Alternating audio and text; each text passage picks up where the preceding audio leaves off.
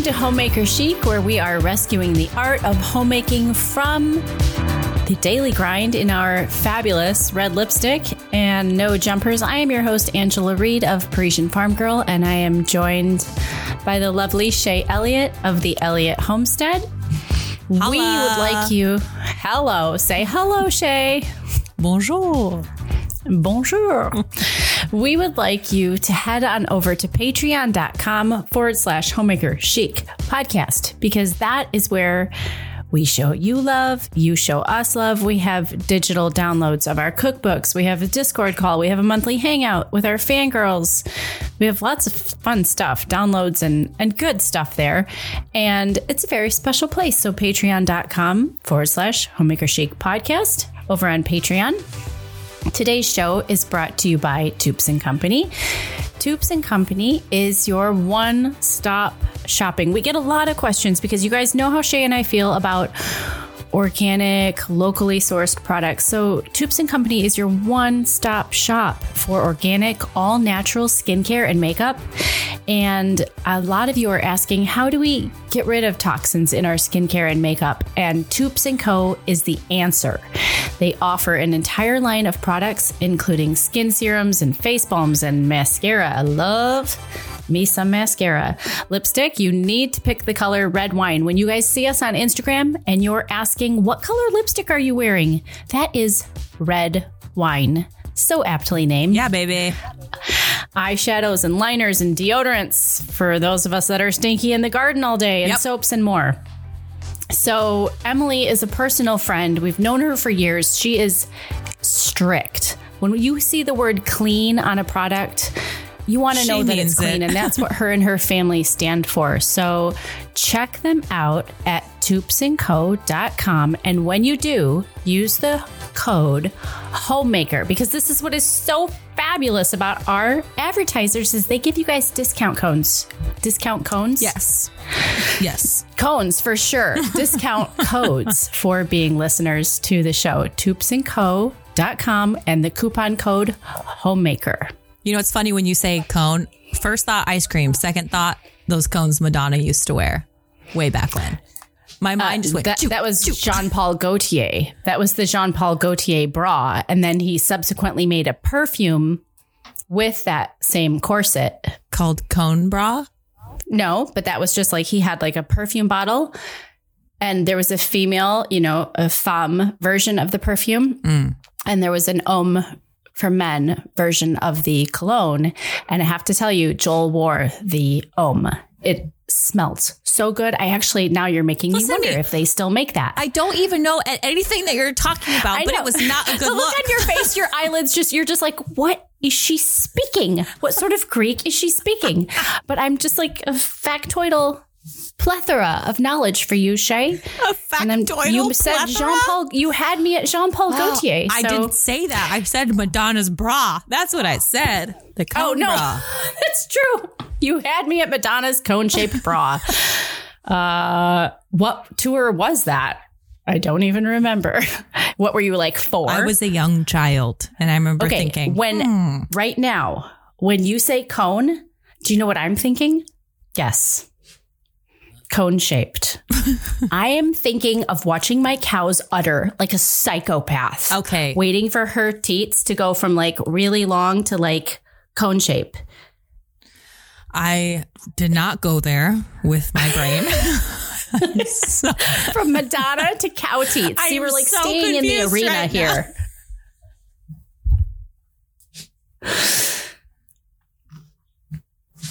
Seriously, though. And thank you, Zoom, for that awkward moment because I have no idea what you just said. It was really bad. All right, moving on from cone. We're not talking about calving. We're not talking about Madonna's bra, and we are not even talking about ice cream. Uh, we no, we're talking about sleeping good, right? Are we? Yes, we are. That is exactly what we're talking about in our American Blossom sheets. Okay, funny story about this. I washed all the sheets and washed all the clothes and okay, my kids are swimming in the pond a bunch and what that means is like go outside in your, you know, swim trunks, come back inside and put a fresh pair of clothes on. Go outside in your swim trunks, come back inside and put a fresh pair of clothes on. I washed so much laundry last week. I wanted to scream. But Because you have nothing better to do. I have nothing better to do with my time than wash clothes that have been worn for three hours. do hours. they actually bring it in, or is there like, uh, like they went skinny dipping? Is Yeah. there just laundry all strewn. around the edge of the pond? Because just- that's what my pond Yeah. looks like. I send them around with a laundry basket. I'm like, get it all. Mm-hmm. But I so I washed it all. I piled it all, washed sheets on and on. I literally stuck my hand into this Mount Everest of laundry, and I was just feeling around and patting around. I touched my American Blossom linens, and I know I know what they are from the texture of the sheet. I'm not kidding you guys. It is that different. These are Texas grown cotton organic sheets that you need to have because you buy them once and literally you don't have to buy sheets again. They are that nice. AmericanBlossomLinens.com. Uh, use the coupon code HomemakerChic20 to get 20% off of your sheet set. They get softer and softer with each washing. The feel and the touch of them is like no other sheet that I have ever felt before. So this was one of those like desperate grabs, like plunge the arm in, wrestle around until I find it and yank it out. And I could feel because the cotton feels that good, that soft, and that vintage to the touch. They are so nice. Go love on them. AmericanBlossomLinens.com. Uh, Homemaker Sheet 20 for your discount code. Discount code. Wow. Discount code, cone shaped We're really good at this. teats and discount Okay, Shay, code. I have to announce something really and uh, exciting. just saying, like if We that's have, the, please a do. new, The the difference of the feeling in a pile of. So we've shared with you guys Seriously. before that in the spirit of sleeping. better, not more, we are encouraging you to buy better, but buy less. And we're not really wanting to just read to have like the average podcast advertisers. There's a lot of the same advertisers you hear on a lot of podcasts. And Shay and I are actually seeking out advertisers that we would like to work with. However, Meg over at 956 Studio reached out to us, bless her heart, and she asked if she could be an advertiser on the show.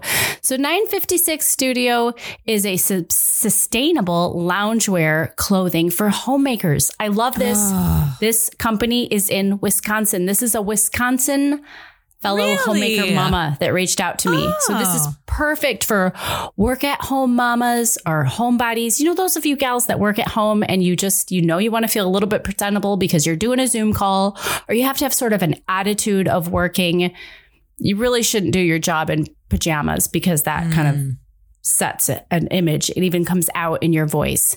This is the company for you. So this is chic, comfy styles that you need to look and feel your best. The loungewear from 956 Studio is ethically produced here in the Midwest. It's sewn from organic cotton grown in the USA, garment dyed with a very low impact, non toxic dyes, and even shipped in eco packaging.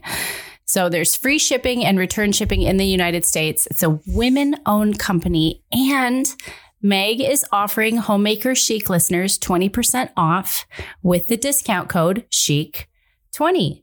So I love That's this. I love that she reached out to us. She's got like these really cute wrap blouses and a really cute just sheath like day dress that you could totally rock. Well, I'm loving those like on- trouser kind of things, like the I loose, know, like, like knee trouser okay, how thing. many of you have friends that are nurses and they wear scrubs and you look at them and you're like, that looks really comfortable. If Mm-hmm. only there was like a chic version of scrubs Oh, for me to wear yeah, around my house. So this is what we're talking about. Really comfortable loungewear. She has this like wrap blouse, this really cute sheath dress, and she does like a fun like trunk show kind of a concept a few times a year where you can sort of get in on a pre-sale and get the the latest fashions as they're coming out. She says, Meg says, when she started working from home, she believed the lie that because no one would see her, it didn't matter how she looked growing up for the days of working at home. And it had a really um, an effect on her quality of work and her productivity and her self worth.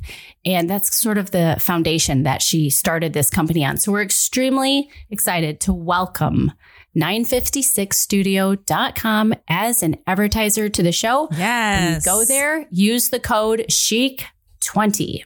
I am really digging these pants. I love that style. Nice little loafer. Oh, you guys, do you remember when we were talking about shoes that we were going to wear? The shoe Yeah. problem? Okay. I am testing this and I am taking one for the team and ordering myself. I ordered myself two different pairs of shoes. I'm going to show them to you over on Instagram, but I think I've solved our shoe problem and they would look really good with this wide pant that she has on her Okay, on the her shoe Instagram. problem being from last season when we talked about like what Oh, if yes, you're sorry. like wanting to get all your vintage Yeah. feels on and you want to dress vintage or Yeah. you want to dress like you're from the vintage, 1800s. yeah. Like the shoeing can really ruin the look. Yes, so Shay says she's got a solution I can't us. expose it yet, but I will. Okay. Be patient with me. Um, you're going to have to be patient with me, Shay, because I'm going to share our love comment Okay. from this week um, after I like burp. What? I have like an air bubble in my chest. I'm not going to burp, but if you hold on, just let me get my composure.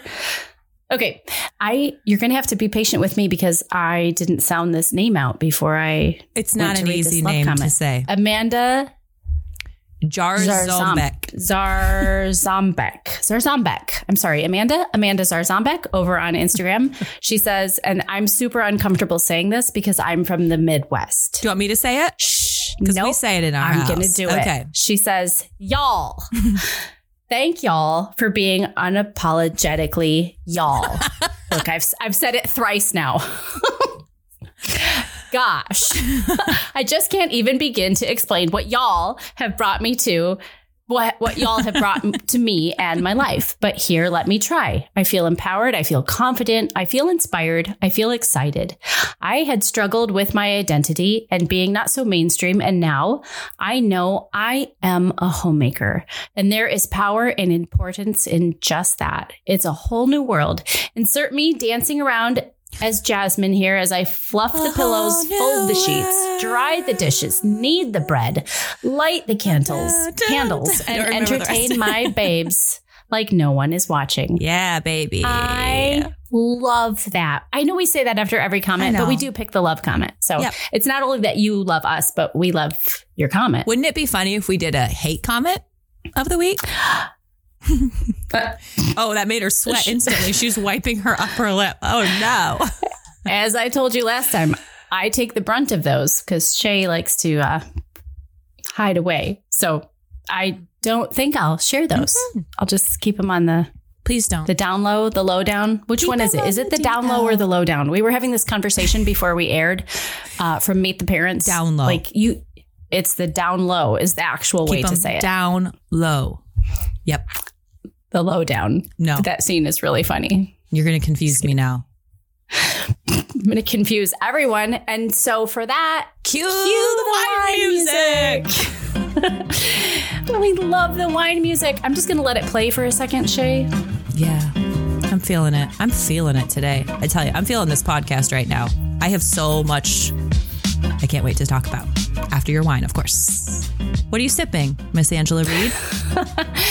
Today's wine segment is brought to you by Dry Farm Wines, and I am sip- sipping a lovely bottle of wine. This is a Produit de France, product of France from Dry Farm, Vin de Loire. So it's from the Loire Valley, and it's called La Fruitière. So it's like, I didn't Google it. the fruit wine. Uh, so this is a Sauvignon Val de Loire, and um, I have to say, uh, once again, I was out. I mean, actually, you want me to translate this? The family.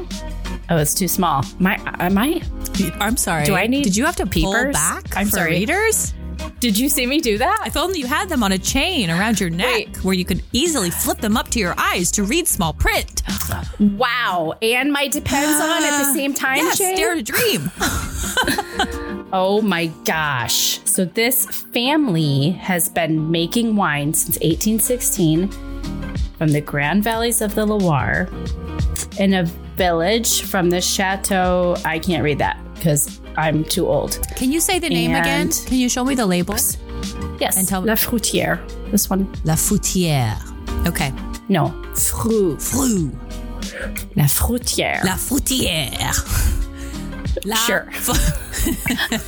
It's, so it's very yummy. Not all that to say, it's fabulous. This is 100% Sauvignon Blanc, and um, what percentage is it? delicious.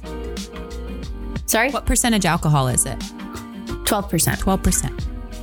Mm-hmm. Fabulous. I've uh, This is small production bottling has been hand selected by Jean David Hendrick for its expression of terroir and unique character. It really is good. Take a little swig I and think- tell me what it tastes like. Uh, well, let me Drinking out of the bottle is so satisfying. And I don't mean that in like a Oh. drink too much kind of a way, I but like I, I I don't like that. it. Joel does that. Like he'll walk by and he'll just go like, "Ah." give me that and a baguette on a I just did it. hillside. Yum. I just here's my thing on Sauv Blanc. I think a lot of times they just taste like paper.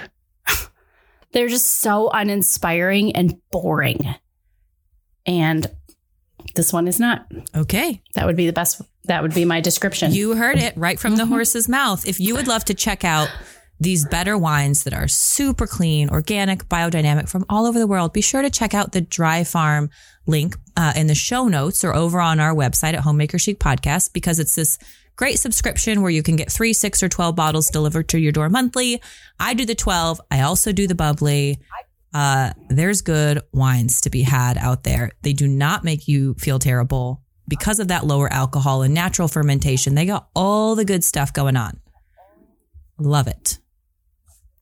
now, Shay, you were telling me the other day, the other day that when there's a bottle that I really like, I can select that with my subscription, which I think is great. So, for those of you that do follow on Patreon, we have been posting uh, pictures of these wine labels. So, if there's something specific you want to try with your subscription, you can. Yes.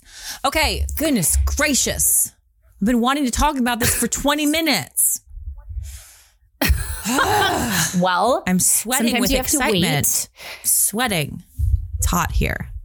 You're sweating like my bottle of uh, Sauvignon Blanc in my hot office. Yes, it's hot. It's hot everywhere. But we are going to talk today about something that is so important. And I hope it's important to you because it's such a fabulous way to live your life.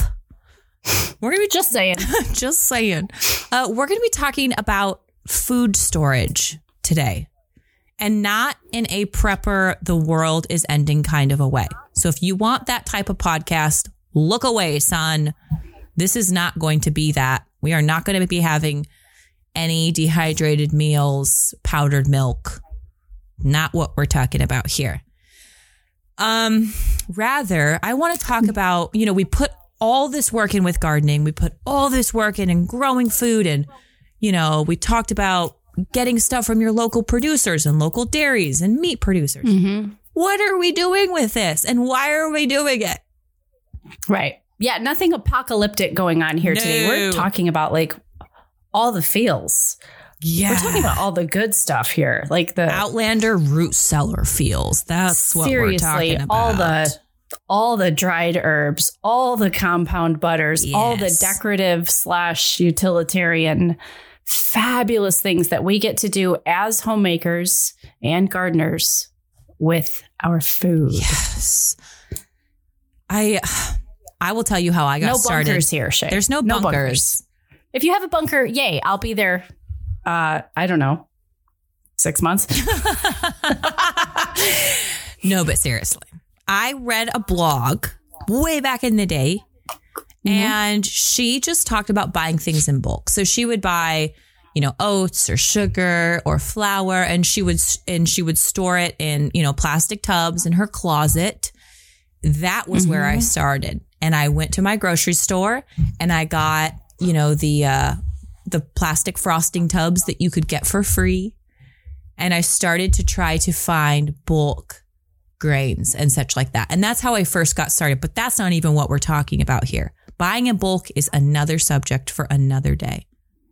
I want but it's sort of a gateway drug. it is a gate. That's you- exactly you- what it was. A Yeah. gateway drug. And all of a sudden, I really liked having a closet full of oats and sugars and Mm-hmm. flours and extra bags of salt and these really small, you know, just steps to what is now my number one hobby, which is filling my root cellar with food. but but beautiful food. Mm-hmm. Not just utilitarian, but also beautiful. So how how did you kind of how did this become a thing for you? Um, actually, I started thinking while you were talking. I asked myself, how did this start? I think it started back with my I mean, I had a very first garden as a newlywed, but like my first potager, like where I was a gardener, you know, and I would spend eight hours and plunk a toddler down on a blanket and say, sit here and play with a cube while I work, kind of a thing. Um, I remember uh, making these really beautiful herb bouquets and I would sell them on Etsy Really? and sell them on my blog. That was sort of my first foray into like, oh my gosh. First of all, I freaking love herbs. For as much as I love perennials, I could just grow roses and herbs. Mhm. They make me so happy. I cannot, I don't, I actually can't articulate it. It's not even worth, I, I just can't. I, I don't know what to do with how they make me feel. and so I remember taking these herbs from my potager and I would like layer the sage down because that was the biggest. And I would just do each one like by size. And so it was sort of like a flat, um, it was a flat bouquet and I would tie them at the top and the intention was like somebody could hang it on their door Mhm. you know, it wasn't um, bulky on each side. And I just loved it. I loved photographing it. I loved offering it to people. I loved having them hang all over my kitchen. Yeah. I just thought, well, this is super old world and delicious. And if is this what it's all about? Yeah. Like it like and then I re- then I would start to dry like thyme bundles and this is a long time ago and I would just like tack a little nail in by my stovetop and hang the thyme bundle and then when I would make potatoes I would just squeeze it like Yep. and the dried thyme would fall into my pan and people would go isn't it dusty I'm like you know you don't understand I don't even care like this is so heady to me it is. this is like the stuff that dreams are made of. That is how it started for me is making these herb bundles for other people. And then I just started hanging crap everywhere. And then that was like the gateway drug to braiding onions. And then it led to compound butter. And then from there, it was just like game on. Yep. Yes and amen.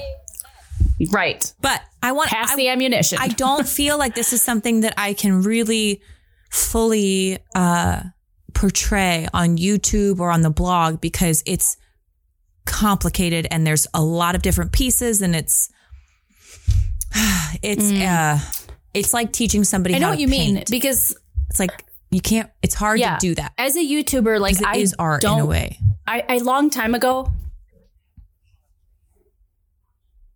Yeah. Sorry, we had a Zoom a Zoom snag, so I was talking over you. It's okay. Um, a long time ago, I did film a video on like how to braid onions, for example, because that's just one of the highlights of my year. And you know, I did it like when I had time, and so they weren't quite ready. And of course, people are like, "That's not ready. Those onions are going to rot." I'm like, "Yeah, you know what? I got call me when you have six kids Yeah. and you have time to film Yeah. a YouTube video." It's really because hard. I did it when I had time. I know they're going to rot.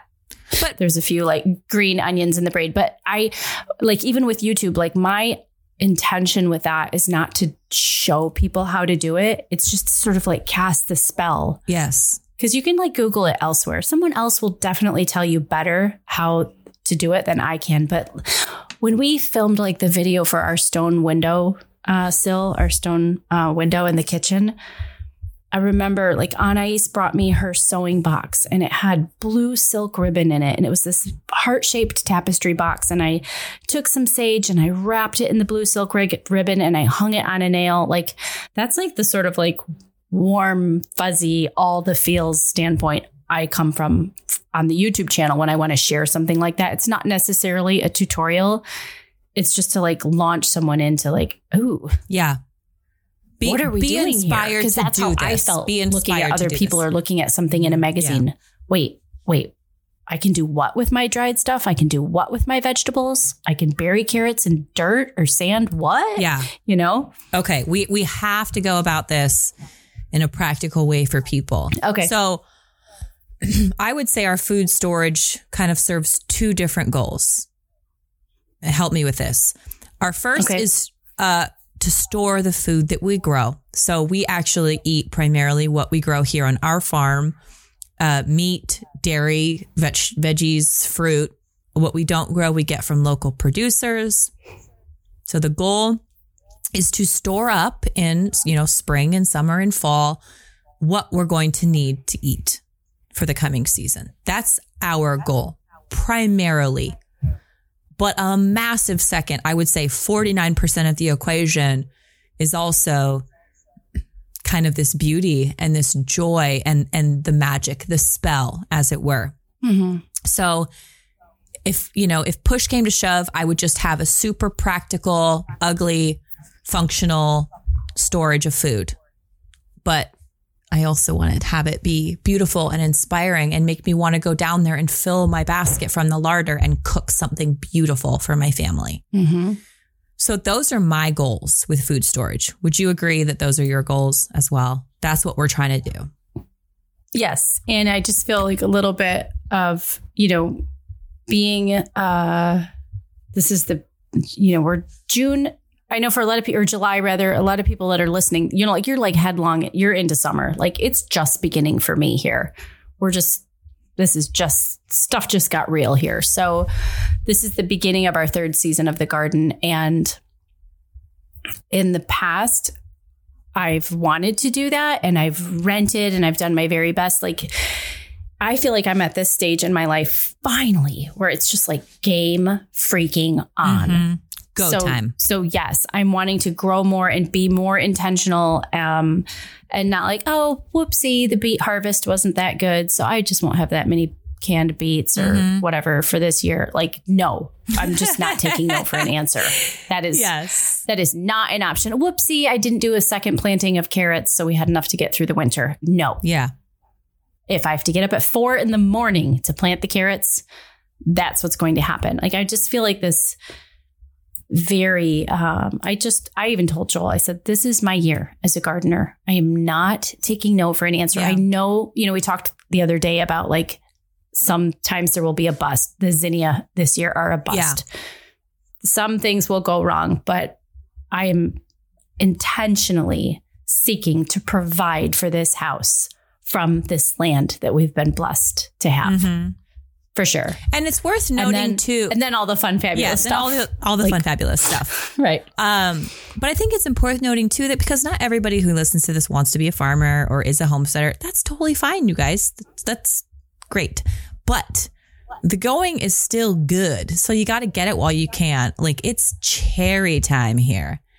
There is a Mhm. glut of cherries, and you don't have to live on a homestead to dehydrate some of your local yummy cherries and store them in a jar for winter scones.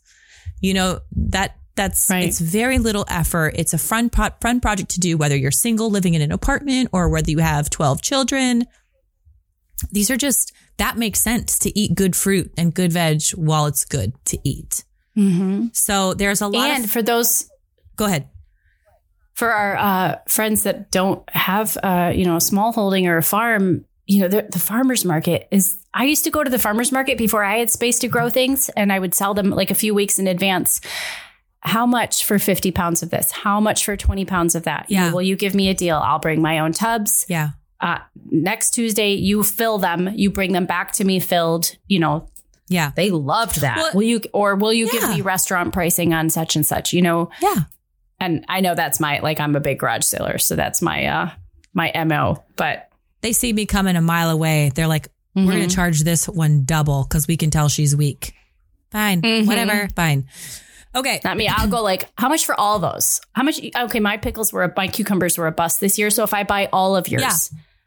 Farmers like that Yeah. because they want to sell their product. they love that. They don't want to take it home and have it rot. Yeah. they love that. Well, and there's some really fun projects that you can do. So there is the, the practical element of, you know, putting up 200 pounds of carrots. And then there's the fun element. So I've always, but Shay, Shay, you're the carrot master. Would you just Okay. tell us how you store your Okay, carrots yes. because it works. It works so well. I could go to my cooler right now and pull out a Shay carrot and eat it from last October, yes, and it is July. yes. So Yes, I, we actually just finished the last of our storage carrots right as this crop came on. And I didn't even do a second bed last year. I just did one. I harvested it in June and we finished it in June. So it, it had been in the storage for a year. So it's important to note that, you know, because this food storage is such a goal for our family, we have installed a cold, what we call the cold room. And it's this walk in refrigerator, which sounds really fancy and expensive, but it's not because Lowe's sells this incredible foam board and so we already had this area in our root cellar. We just had to put the foam board up, seal it with the foam tape, put a door in it, and then you just use an air conditioner unit that you get at any store and a little cool device called a CoolBot that overrides the air conditioner because I think the air conditioner will only go to like 60 or something. It'll only yeah, go the so CoolBot low. brings it down to 32 or 33 Right. or whatever you've decided to Exactly. use. We'll link to those if you guys want to check them out. This is not going to be a how to on how to build a cold room, but Right. I would say for us, for the entire project, probably cost about $500, including the air conditioner unit and the CoolBot. So it was a really cost effective project. Yeah, the CoolBot is not it's not cheap per se. Right. I did get mine on Craigslist Okay. There you go. or or eBay. I got mine on eBay for oh sorry, I hit the mic. For a really good price, That's a like good idea. 175. okay. And then and then I got an air conditioner on Craigslist Yeah. for $25 and I got the door with the frame at a thrift shop for 25 and then we the studs and Yeah. the yeah, And you- and if- and so like when you're looking at like a an eight hundred dollar or a twelve hundred dollar new refrigerator that's not going to hold jack, Mhm. and now I have an eight by eight walk in cooler. Mhm. Yeah. Come Put on, it in your garage. If you've got nowhere else, put it in your garage. That's more valuable than having a car parked in your garage. Um, seriously. so we store our carrots not just in a root cellar, but in a cold room in a root cellar. And that obviously helps them to store longer because they're kept at, you know, 33, 34 degrees in that time. So what we do is we pull them out from the ground when they are good and fat and beautiful. And actually, it's important to note that we actually plant a storage variety. So this is a variety that's meant Yes. to store for long term. I grow Bolero. I get it from Johnny Seeds. It's a great carrot. It's never failed me. So that's the variety that I grow.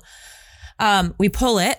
We don't wash it uh, initially. We just hack the greens off, get them into a big bucket, and then we wash them. Nice cold water. It shocks them, gets them nice and crisp. Then we just layer some nice, uh, fresh, clean dirt into a storage tub. So I use cherry lugs because that's what we have. Layer of carrots. Try to not let them touch too much. Layer of dirt. Layer of carrots. Layer of dirt. And that has been in a mass, like we've stored beets that way, carrots that way, parsnips that way. It works really, really well. When I first did that, I felt so euphoric. Like you you pine for this and you think about it. What must it be like? Um, and then I realized it is easy, but but there's skill involved. You have you kind of have to know, right? And it's not really something that's talked about that much in our culture, aside from a, su- a few small, you know, homesteading circles. Really, Mhm. why would I even want to do that? But that method, that's how we store our carrots, parsnips, and our beets uh, for a year in our root cellar. hmm Uh-huh. Another major, so I think of those as like our major crops. Another major crop for us is cabbage. And for you Yeah. as well. for sure. hmm cabbage we ferment into sauerkraut or kimchi, but we also keep a lot of heads just stored whole in our root cellar. I mean, they they're money. You go in in February and you pull a fresh head of cabbage out, the outsides are going to get gross. Yeah, that's what people need to know. gotta- Like, this yeah. is not all glam Yes. and red wine lipstick. Okay, Yeah. Yeah. that it's gonna look like you cannot eat this cabbage. Yes. But then you cut it in half and you realize you can. Yeah. Et voila. Et voila. Mhm. Um, yes, keep those outer leaves on. Those are good protective leaves. You know, peel them back as you need to if they start to get really skunky. But for the most part, if you grow a storage cabbage, cabbage, they'll do really well in cold storage. So those ones I literally just cut off at the base when it's when they're that size of head I want, and I just move them into cold storage. Like it's Yeah, I just have mine on Baker's it's racks. so simple. So Mhm. simple. Um another big one I know for you is onions. That's like a major staple crop for you. It's major. I mean, I I have I swear I use one to three onions a day. Yes. That's what we average. That's what we grow. We grow for two a day. Yeah. hmm an onion junkie. So I harvest mine Look, she's when taking the notes. tops are While we're talking, Sorry? You're taking notes. well, because I just wanted to put like the CoolBot on Patreon. Okay. I'm taking Okay. notes and maybe photos of our cold rooms. I thought that have what I was YouTube saying was so I'm sure inspiring that you were just like, oh, I better write that down. Uh, no, so no. good. I think we each have. YouTube videos on our cold cold rooms. So, hmm um, I yeah, I wait till the onions flop over and then I harvest them. I lay them um, out in the grass In the shade. in the shade. Yeah, yeah, that was your thing. You left yours in the sunshine, Don't do didn't that. you? Don't do that. No, I actually I lay them on the grass for a while. I'm pulling everything out. Let me rephrase. And then I have uh anytime I'm at a barn sale or or anything, I you know, you can find we all know about vintage windows, but for sure, if you look carefully, you'll notice there are vintage screens as well. And so I buy those or I grab them out of the garbage or whatever. And it, they're usually, you know, three by two or three by four, whatever. Sometimes they're really big. And I set them up on rocks and I line the onions all up on them. So then the air can circulate and I put them in the shade and I let them dry out. Mhm. And I usually let them dry out the better part of a week. I'm just really waiting for them to develop that skin, which is just kind of like all the multiple layers of dried onion, Mhm. basically It's protecting. and waiting Yeah. for the greens to dry. And then you can lop the tops off, but I live to braid onions. So if you know how to French braid, you can braid an onion. Mhm. Like that's as complicated as it gets. Mhm. And so I make onion braids. Um, I love having a good onion braid, but you know what? I don't store the bulk of mine that way anymore because the paper from the onion tail, or you know, the green top that you braid made Mm-hmm. such a mess in my root cellar because I'd go down and hack an onion off, and then you know it's just all this like paper and The top- shrapnel's falling to and the I'm ground just and- like, yeah. ah, I can't take it. So now I, I dry mine the same way, except I just I hack the tops off and let it all seal up, and then store them in just like cardboard boxes on the shelves. yeah. Mhm. See, I Either have to, there's something about hanging. It's I like the hanging bacon, the hanging herbs, the hanging onion. It's the hanging aspect that like gets me like, oh, I know. It's true. It's fun. And it's I'll just broom up the onion papers because I gotta have the hanging onions. it's true. I love that. Um another major crop. I usually, Oh, go ahead. oh, sorry. I usually bring up like one braid for the week and then I hang it on a nail by my butcher block or by my stove. And then that's the one I'm working with for the week. Oh, that's a good idea. Mm-hmm. I might need to do that this year. I might go back. We'll see. We'll see. I like to be spontaneous. you never know what's going to come out. Um garlic. You didn't plant garlic this year. Is that correct? I didn't. I'm like, I have to make a confession, like a homesteader. Yeah, a homesteader gardener confession. I don't have asparagus. I don't have garlic. It's so bad. I don't I just keep forgetting. It's like pathetic. It's garlic. I get so overwhelmed with everything. Well, I've only been here two, the, two, so two times I could have planted garlic, but last year I ordered mine too late and they were sold out. Mhm. And so it's just like I'm just like a behind the eight ball kind Okay. of thing with garlic. Well, garlic is so good. It works very similar to onions. You can braid it. Yeah. You can cut it off, sun dry it for a few days in the shade to give it um, that nice skin, and then store it in your root cellar. That's a really great one. And like again, if you're in an apartment, great, just braid it or buy a braid from somebody at the farmers market. You know, there's like that's the perfect thing to have hanging in your kitchen. That is food storage. Yeah. You got garlic. So when you go to the farmers market, if you're totally new to this and you're like, oh, I'm gonna get I'm gonna get me some garlic. There's like hard neck garlic Mhm. and soft neck. So like take a look. If it looks like a ramrod attached to garlic, that's probably Not not, gonna to braid, braid. really well. But just saying. But um, you know, storage for storage varieties, the majority of them are hard neck. they are. So yeah. you gotta weigh gotta weigh it in doing that. Yeah. I want to talk about something that got a lot of attention. I haven't given enough airtime to this on the blog or on hmm. YouTube or whatever.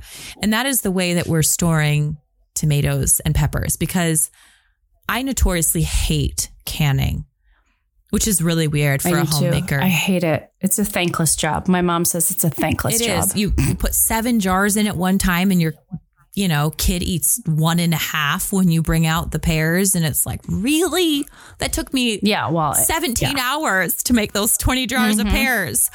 Uh, it's just hard and it's laborious and you're over the stove and then it doesn't seal. And then, you know, this jar explodes. And so the other year, I kind of was just like, you know what? I want to find a way around that. And one of the ways was hot packing jam. So I do all my jams and jellies with a hot pack. Um, link to that below as well because I did a YouTube video on it with a recipe.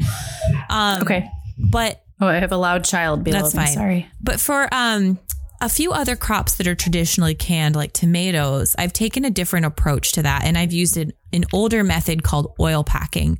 And I 1st saw this on, I don't remember, Edwardian Farm or Victorian Farm, one of those. And uh, Ruth, I can't even remember what it was, but she sort of cooks it and then packs it into this jar and then tops it off with oil.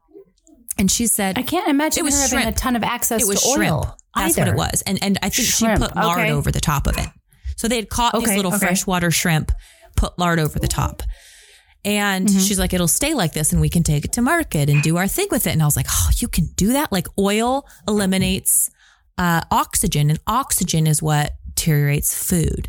So I thought, Mm-hmm. well, surely I can do this with some vegetables. And so that's what I did with my tomatoes. I roasted them, salt and pepper, yummy.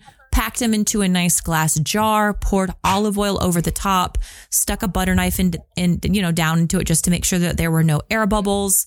Kept it topped off completely with oil. The trick is that you cannot have it's any tomatoes sticking out the top. Put a lid on it and stuck it in the refrigerator, and they will last in there forever. And the bonus is they they taste so much better than canned tomatoes. They're so so good, especially if you grow those little beautiful cherry varieties. Okay. Did that? So when you're, Yeah. so I do sun dried that way. Okay, yeah. You could just fresh, just Uh, roasted. Okay. And I do my giardiniera. Like Yeah. I pickle my giardiniera and then I pack it in oil Yeah. for the better part of a year. Um, when you're roasting them, are you waiting for like the skin to split or to burst or how are you doing I just that? do it for flavor. So I don't know. Okay. Mm-hmm. I they burst, you know, and so then when you go to make eggs, you know, in March or Yeah. January or whatever, you just can go in and take a big old spoonful of those tomatoes. And then the only thing you have to remember is that when you put it back in the refrigerator, you need to pat it down and put fresh oil over the top. There can't ever be Mm-hmm. exposed food at the top.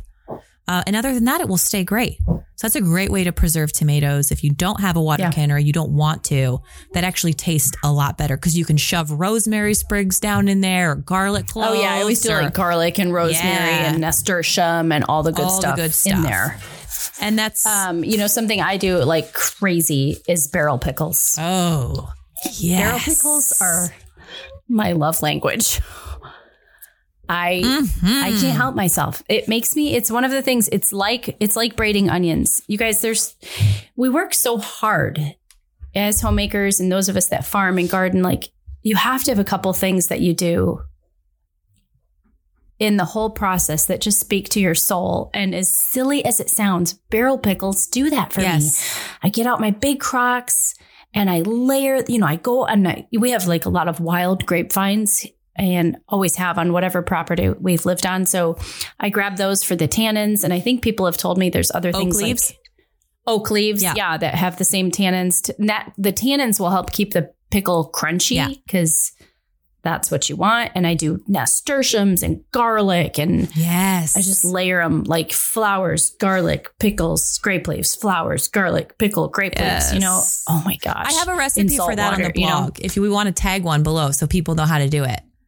Uh, I don't know if you have one on yours. If if so, tag that. I, Uh, I've never put the recipe on my blog. I haven't. Do Nope. those and then eat right. a pickle. I think right when we, right when I had it, it was like one of those things where I had filmed it and everything, and then we we decided to move, Yeah. and I was like, well, I don't think I really want to put this video Yeah. up with the old farm, so I'll wait. And can I be But- honest about that? sure. There's a lot I do. I mean, we're talking about the beauty. We're talking about the spell. I don't want to film it. I don't want to put it on Instagram stories. I don't want to blog about it. I want to experience, it. experience it, fully. And I tell you, Yep. like, there is so much about this that we have not talked about because when I'm doing these beautiful things like barrel pickles or or braiding garlic or like Mm-hmm. I do that because it fills my soul and Mm-hmm. Like No, as no, like to what Shay is saying, like both of us being, you know, I don't know, whatever the word is, influencers or whatever, hate but like on social media, like we say all the time, like I would do this stuff anyways, even if no one was watching. yes. And there is a certain aspect of that pressure of grabbing your camera, making sure the disk is empty, making sure your mic has a battery, the camera has a battery, there's enough storage on your computer, which never happens when you're a YouTuber. You're always on the cusp of divorce over the lack of space on your computer. yes. There is there is an aspect to you know, like even just talking to the homemaker right now, like just go live yes. you you don't even have to share with your friends on Instagram what you're doing. Just go do the things in your garden and in your kitchen and on your butcher block that make your heart sing. And like Yes. if you need validation, this is Shay and I validating you that even if no one ever sees your herb bouquets and no one ever sees your onion braids or your stored carrots that lasted till next year, like you did Yeah. it. You you And got dare this. I say, it is actually more satisfying to me, the things that feel like mine completely. Mm-hmm. When I first started, I remember feeling the need to go tell everybody on Facebook that I was dehydrating tomatoes. Look how homey I am. Uh, Well, because it, felt cool. Like to, Yeah, for- it's To your credit or to the new homemakers' credit, like there are a lot of people that are just on their first steps Yes. of this journey, and it's like mind blowing. How fun Holy it is. crap, I can roast a, a chicken. yeah. I can I can do a sourdough starter. Are you kidding me? Yes. I didn't know I could do that. So like we got you there. We get it. Totally. Yeah. So we talked a little bit about how much we hate canning. So let's talk about the two other methods that we employ the most: uh, freezing and fermenting. Uh, so Right. the barrel So the- pickles the, barrel pickles are fermentation. yeah, So you, you use salt, Mhm. brine to um, create the right type of bacterial environment for these foods to last. Ixnay the bad bacteria, bring in the good bacteria. Super good for your body and your gut. This is what sauerkraut is. This is what kimchi is. This is what traditional pickles were. There's really great ways to do all kinds of different things this way. Um, so implementing that is a great resource. Implementing the oil packing is another great preservation method. And then the third, well, actually, there's two more. Um, dehydrating. Get you a dehydrator. You will use it I need so to. much. I'm terrible. Like I'm like using my oven with like a wooden spoon propped in it and like burning my sun dried tomatoes. Yeah. It's so pathetic. My aunt gave me Okay. one my first year married, and she um it was one that she had gotten in a garage sale and used for about 25 years and just didn't really use that much Oh. anymore. Then gave it to me and I used it for a decade and it was lovely, but last year it finally died. And so I went and bought the family size Hmm. dehydrator. And I'm really excited to have that. It has Rainier cherries in it actually right now in my kitchen. I I built it into the kitchen so that it could have a shelf and be out 24 7 without being in the way, be plugged in all the time. That's a great method of preservation.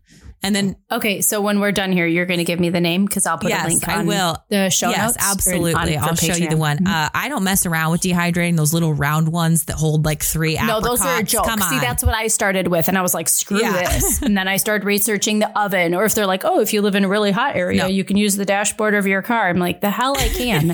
I, do you know what I'm trying to do here? Like, there are eight mouths to feed. Um, seriously, And that's why I love freezing because if the end goal Mm-hmm. is food storage, there's a lot to be said for the fun stuff, and I'm all about that. But if you're actually trying to move through quantities of food for your family, no. Then pragmatism, pragmatism reigns supreme. absolutely. Yep. So, like, can you Yep. see this table outside my window right now? You probably can't see it, Uh-huh. but my niece is out there.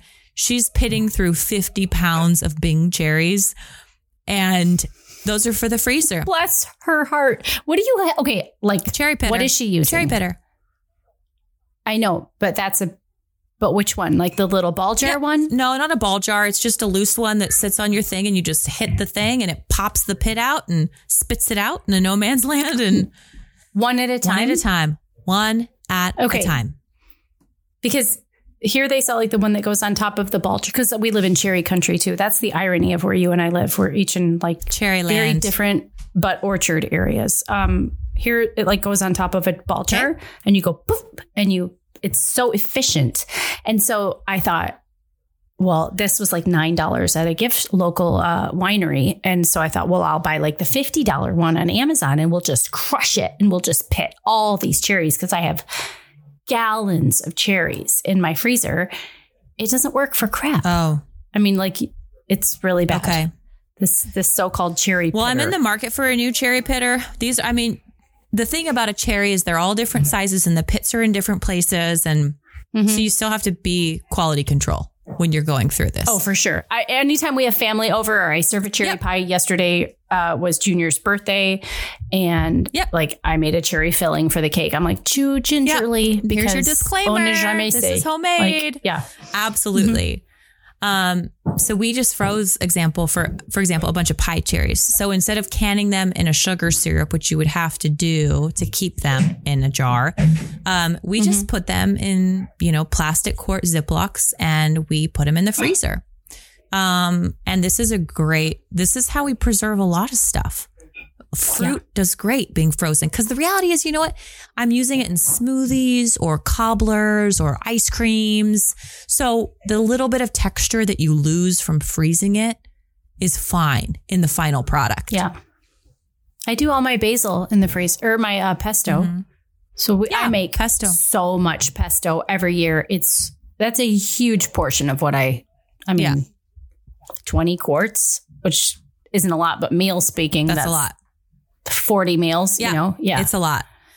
Uh, I can't. I do that all in the freezer. They're so great. They're so handy to have. They don't look as pretty, but um, again, there's that balance of pragmatism and beauty.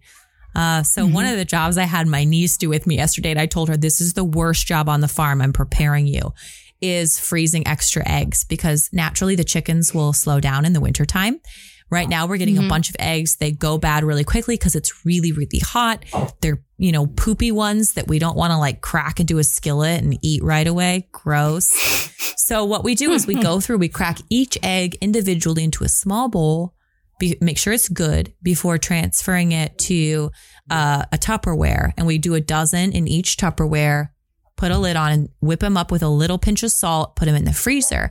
And then when you want to make that glorious puff pancake that so many of you are telling Yeah. me is now your breakfast go to, or a frittata or something of the like, you just can go to the freezer and grab that out in the wintertime. And there's just 12 already cracked whisked eggs ready for you. It's so nice Yep. to have on hand. Yes. And for our city friends, uh, chickens, like us, lay eggs based on ovulation. And even we ovulate based on light. And so when there's less light in the winter, the chickens don't lay as many eggs. Yes. So as farmers, we find ourselves feeding these birds because they eat to stay warm, but they're not putting out. so it's nice to get a jump on it any before eggs. they go into their fall molt when they start shedding their feathers and then their body gets stressed out and they stop laying and then the dark hours come and then they quit laying and you're like why am i even doing this Exactly. Why Yeah. do I have 60 chickens and we don't have anything Exactly. for breakfast? I'm a massive uh, protein person at breakfast. So I am all about meats like steak or bacon or ham or and eggs. pancetta Pancetta, potatoes Can I just fried say in we duck got our fat. pigs we we got our pigs and that's every time i look at them i'm like here little pancetta Uh-huh. here I will do pancetta," anything for the I- pancetta. i love like a shaved meat at breakfast it makes me so happy that oatmeal will only take toss- me so far in the wintertime. oh yeah till about 923 Uh, yeah. then i'm ready to rip someone's eyeballs out exactly. That's how it manifests for me too. But the caffeine is like burning a hole Yep. in your stomach. You're like, All why you do I gave want me to kill someone? carbohydrates and sugar. Right. Um, so I, I mean, we haven't even come close to like. We haven't even I touched know. it. But I want to. I kind of want to talk just a few things, a little bit of encouragement for you because, um, lest you think that Angela and I are just angelic beings with all the skills up our sleeves. Uh, there's been some massive failures, massive disasters, and also, frankly, a massive waste of energy in putting preserving or putting up or storing foods that turns out you're not actually going to eat. Oh my gosh, Shay, the first year I tried to do carrots, my gram, and no, no offense, Gram, I know you listen to the show, but like she said, oh, you can store carrots in sand. Mm. Well, I just thought she just meant sand. I didn't know she meant sand in a cool root cellar environment. I have beautiful photographs. Like they're so pretty. I have like all these French wine crates and I took pictures of the whole process. Carrots lined up, beets lined up, and I buried them in sand. And I had like, this is poor Joel schlepping to Home Depot to get me sand Yeah. so I can do my thing. And I'm burying them and burying them. And then we go to move and I stick my hand in. It's like sagmalog, Oh. like mushy oh. ugh, carrots and beets. And I mean, like so many fails Yes. You can't even. Seriously. yeah. I last year i harvested all my beautiful onions. Parma. Yellow, Yellow of parma, Parma, baby. gorgeous like the size of freaking softballs. And i was too busy because that's the way it goes when you're launching your homeschool year and trying to put up food. And i put them all in wine crates and i set them in the basement. And i'm like okay i'll have time to do that in a couple days. Six months later what's that smell? Mm. and there's like rotting onions in my basement did they just not have enough my beautiful- circulation? Air circulation? I just, I just, no, I was, you know, they had no circulation. Mm-hmm. No, they were just sitting down there. I mean, maybe if they were on a shelf or something, I didn't cut the tops off or anything. I just put them down there literally like, oh, I will get to this. And then so for a few weeks, I sub- subsequently used them in recipes and everything. I'm just being really honest here. It was really pathetic. Mm-hmm. Yeah. It was really pathetic. We've, I mean, that's the thing They though, were- is like you have to do it to learn. So like don't let Yeah. the failures. I just cleaned out my root cellar because I know that it's going to be time and not that long to bring in the new stuff. Um Mhm.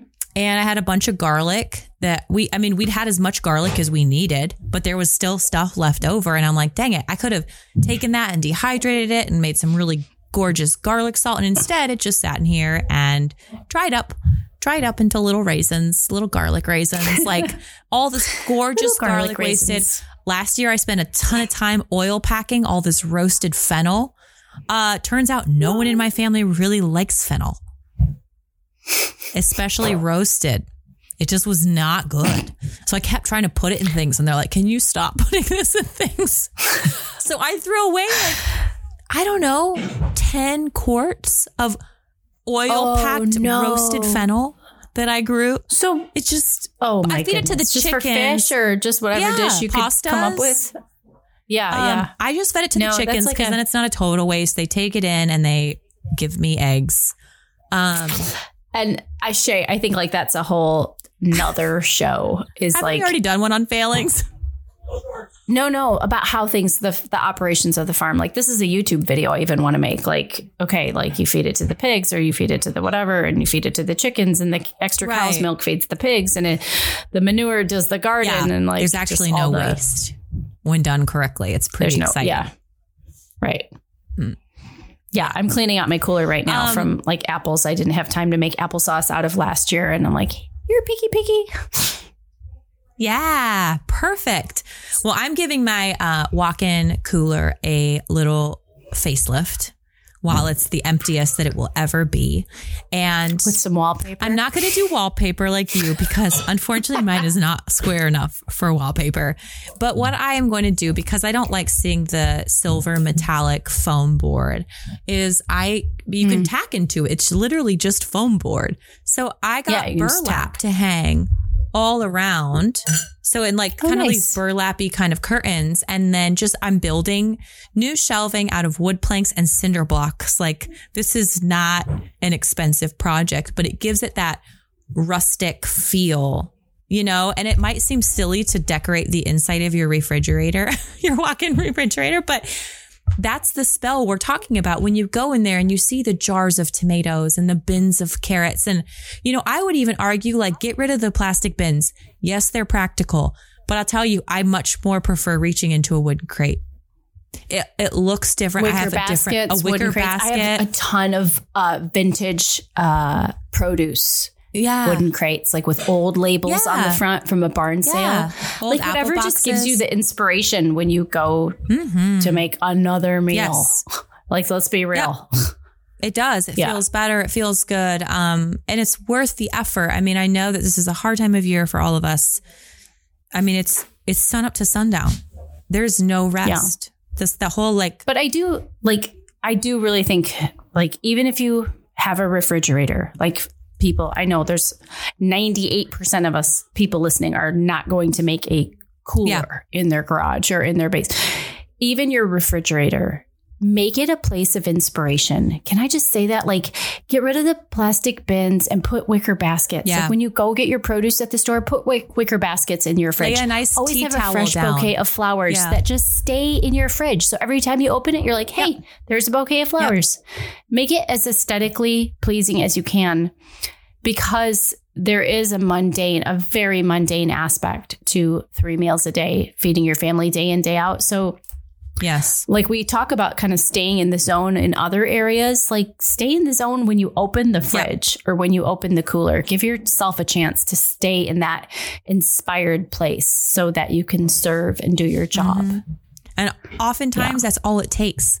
One That's all it takes. one takes. little tinge of excitement and you're ready to go. You can keep going.